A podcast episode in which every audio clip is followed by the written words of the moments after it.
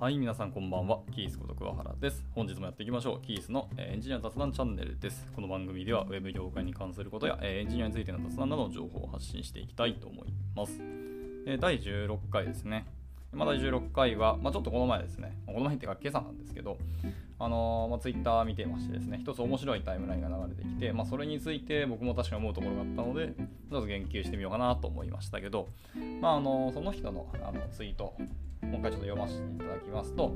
えーとまあ、仕様変更時に既存ロジックに、えー、即座に if 文を付け足すのが地獄の一丁目だと思っていると。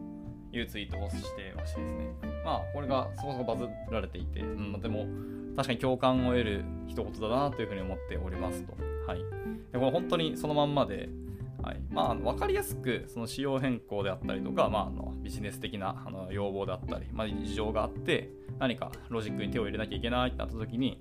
あの、まあ、真っ先に思いつくのはもちろん if 文なんですよね。こういうイレギュラーパターンとか、こういうケースが、新しいケースが見つかったっていうので、じゃあそのパターンについての処理を切り出して書かなきゃいけない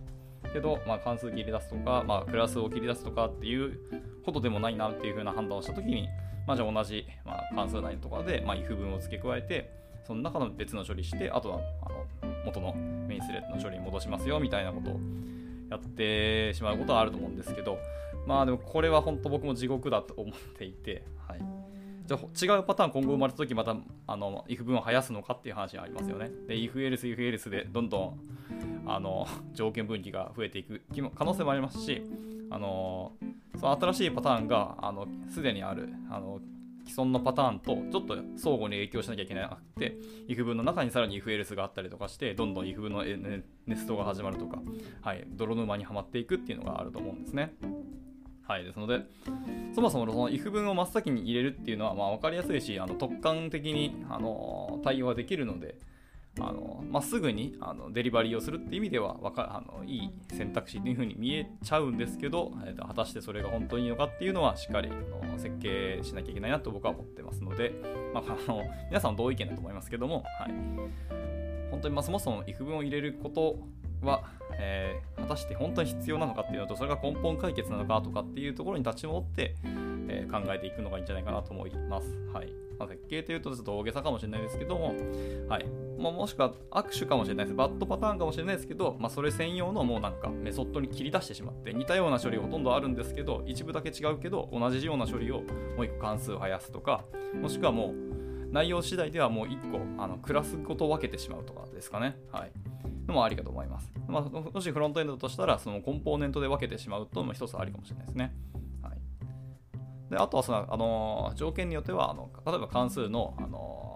引数ですね、を1個増やさなきゃいけないってなった時に、まあ、if で増やしたりするとかじゃなくて、まあ、オプショナルに1個追加して、えー、なかったらいつも通りの処理、あればあるだけで処理をするっていうのも、まあ、可能性としてはあるかもしれないですね。まあ、で、ある場合はその処理をするっていうのは、やはり、その中、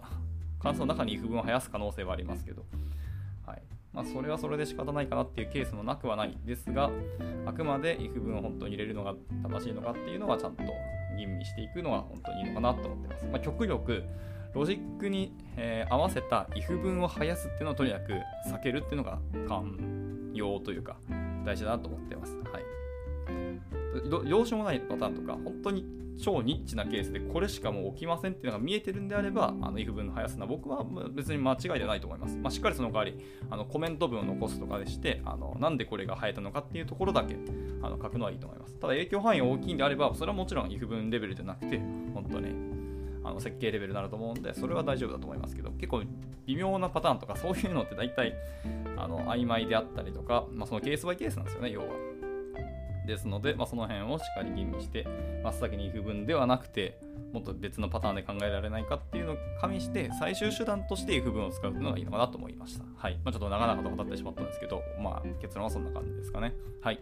今日はそんなお話をしたくなりました。まあ、あの、プログラマーの一つの課題というか、永遠の課題だなって思って、ちょっと喋りたくなったので収録しました。そんな感じです。はい。では今回の収録は以上で終わりたいと思います。前またなんか、えー、話してほしいことか聞いてみたいことだったらいつでもなんかコメントなりご意見いただければなと思っております。はい。では次回の収録でお会いしましょう。バイバイ。